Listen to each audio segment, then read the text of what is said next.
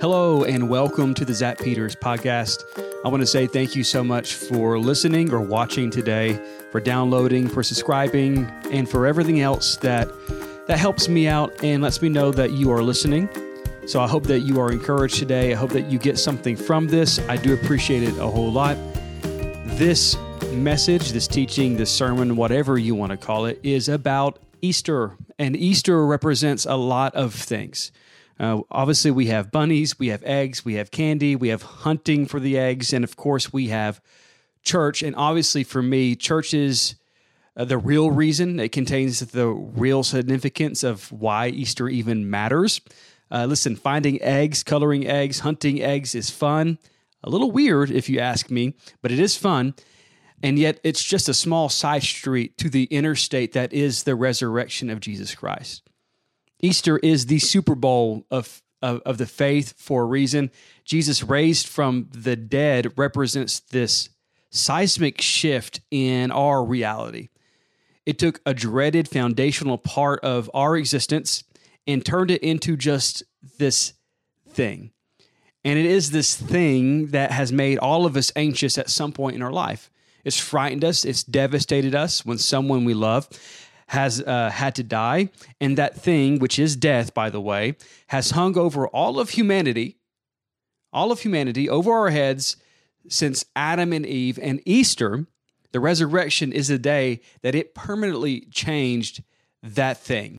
It's because of Easter that Paul proclaims, Death, where is your sting? It's because of Easter that Jesus was able to tell his disciples, I have overcome the world before he faced his own death in that moment the biggest and most common problem that we will face as humans and have faced as humans becomes just a thing because of what we call Easter Sunday, Resurrection Sunday. It's our biggest, most common fear, and it's also the tool that God used to accomplish something spectacular and special. There's so many sermons that fit here. Uh, there's some Good Friday sermons in here. But the death on the cross and the resurrection of Jesus, they work together to change everything for those who believe and those who live like they believe it. But on uh, this particular podcast, I don't want to talk about the overarching greatness of what Easter and resurrection means. I want to highlight one small piece of what the good news is inside John chapter 20. I'm not going to read John chapter 20, so if you want to pause it and read yourself, you can. But in John chapter 20, I see that there is some good news. There's some good news that Jesus, that Easter, that resurrection is for everyone. So, all the good stuff we talked about, what Easter means and what resurrection means, it's not just for a single group of people. It's not for a single type of person. It is for every single person, no matter where you are in your walk with God, even before you're walking with God. If you have questions, the resurrection is for you. Even if you've never had questions before, the resurrection is for you if you'll let it. It seems like there are two types of people in the world those who believe, those who are sort of I don't want to say gullible, but gullible, naive. They're ready to jump on board, to think the best without question, to wholeheartedly buy in without a worry or without a doubt. And then there are those who are who are more skeptical. They're skeptics. They're believe it when I see it type people. Love it if I can put my hands on it. Test it before I endorse it kind of people. And you might be one way one second, and another way, another second. One day, in one context, you might be gullible, and the next day, in a different context, you might be sort of hands off and wanting to see some proof. It's not necessarily either or, but maybe we lean one direction or the other. I think I lean more towards the gullible side if I'm if I'm honest for a lot of things. Some other things I do like some nice proof. But whether you are a skeptic whether you are gullible. The good news is that Easter and the resurrection is for you. A part of what I see in John chapter 20, again, pause it if you haven't read it yet and go read it and come back to this. But part of what I see in John chapter 20 is a reminder that Jesus is there for those who don't need a lot of evidence, and he's there for those who do need a lot of evidence, who do have a ton of questions. He's there for both. He's there for both of those groups of people, which I think covers everyone. In the scripture, people are responding to evidence throughout. Evidence that something has happened. Peter and John experience this empty tomb. It's a piece of evidence. They experience these folded grave clothes, and that's a piece of evidence. And it says, at least for John, that because of this evidence, these small pieces of evidence, that he believed, that he believed based on this evidence. He didn't have all the evidence, he didn't have all the answers, he didn't see the resurrected Jesus yet, but the things that he did see, the evidence he did have, was enough for him to believe because of, uh, of certain things in his life he believed. Maybe you don't have some grand, crazy experience with God that causes you to believe. But throughout your life, you have seen, seen bits and pieces of something that's different. That God is there, that Jesus loves you, that Jesus is for you.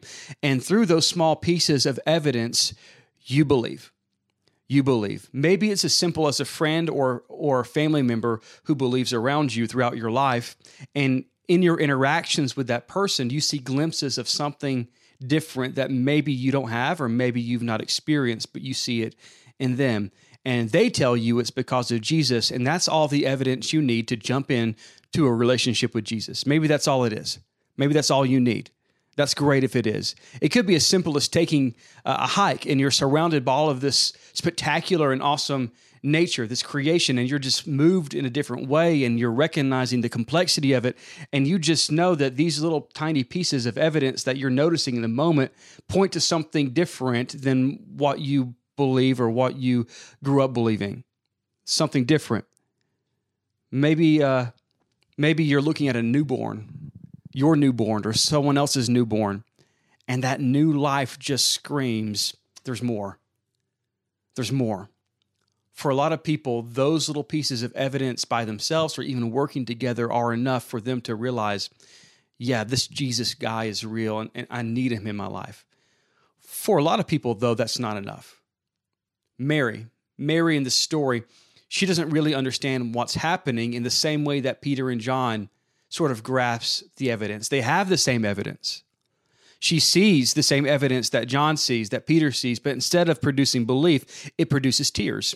It produces questions, more pain that Jesus was was dead and but now not just dead, now he's gone and she can't grieve the way she was planning to grieve because because the evidence is pointing to to more questions.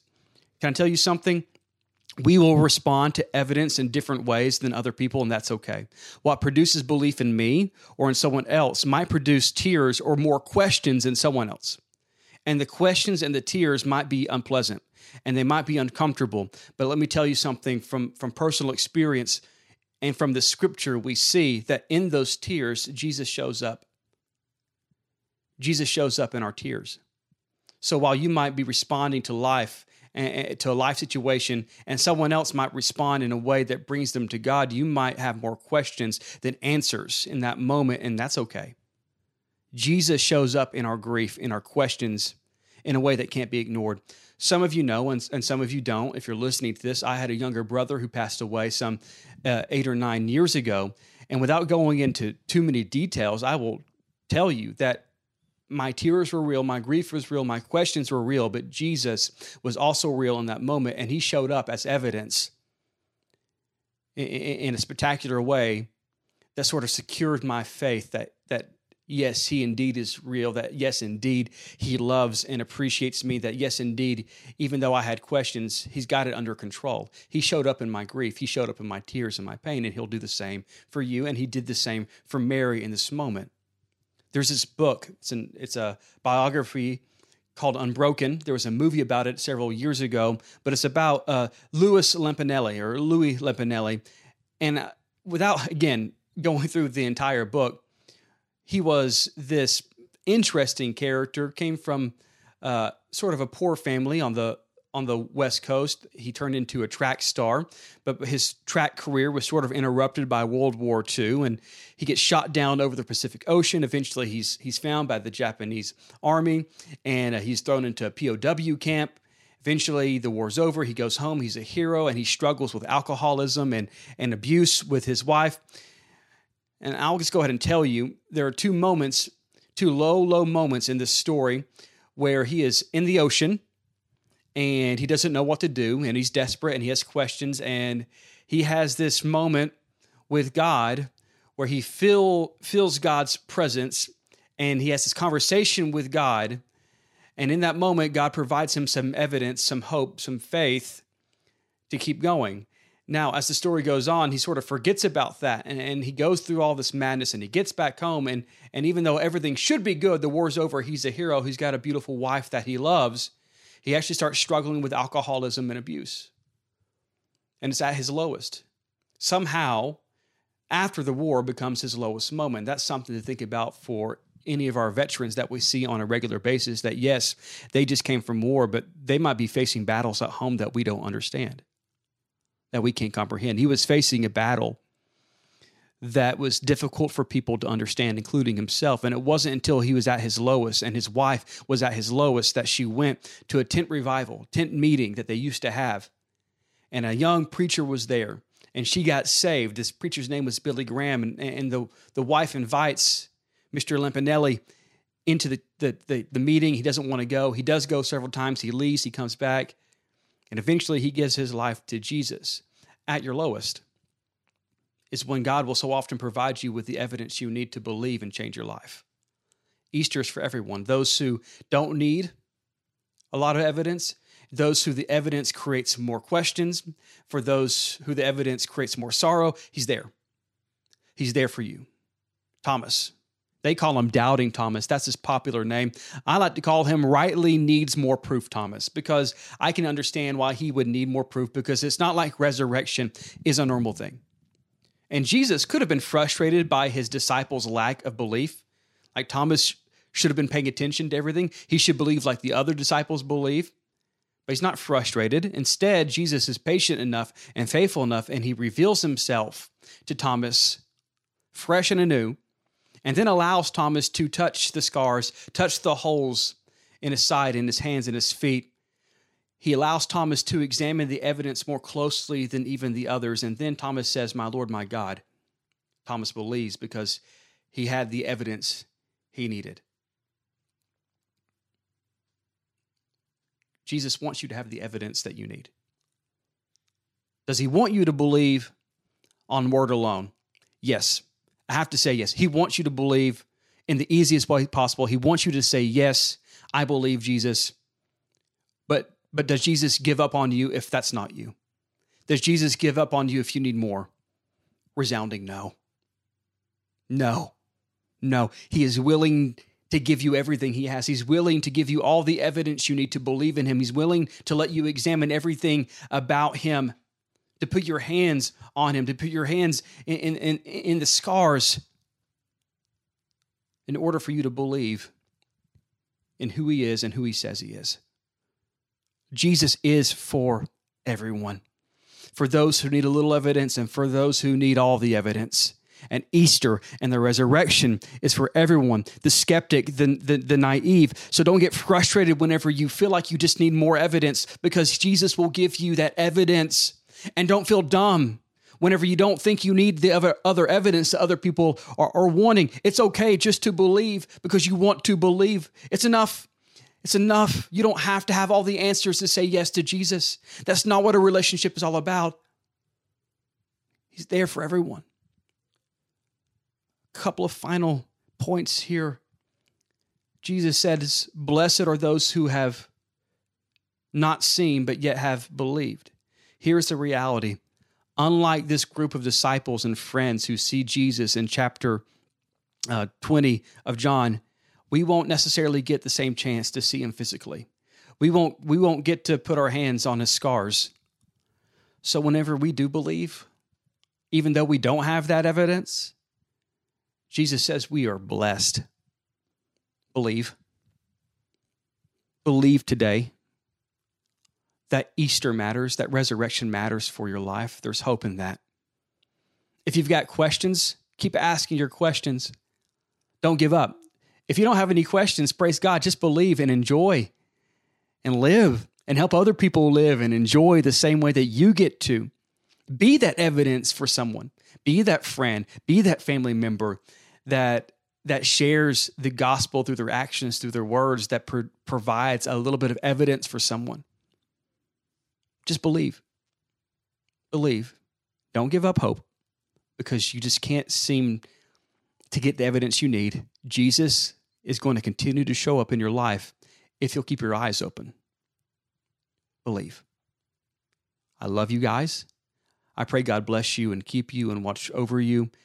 And I pray that uh, you're a blessing to others. And if you are struggling with belief right now, just hold on. Easter's for you, resurrection's for you, and Jesus will give you what you need to believe. See you later.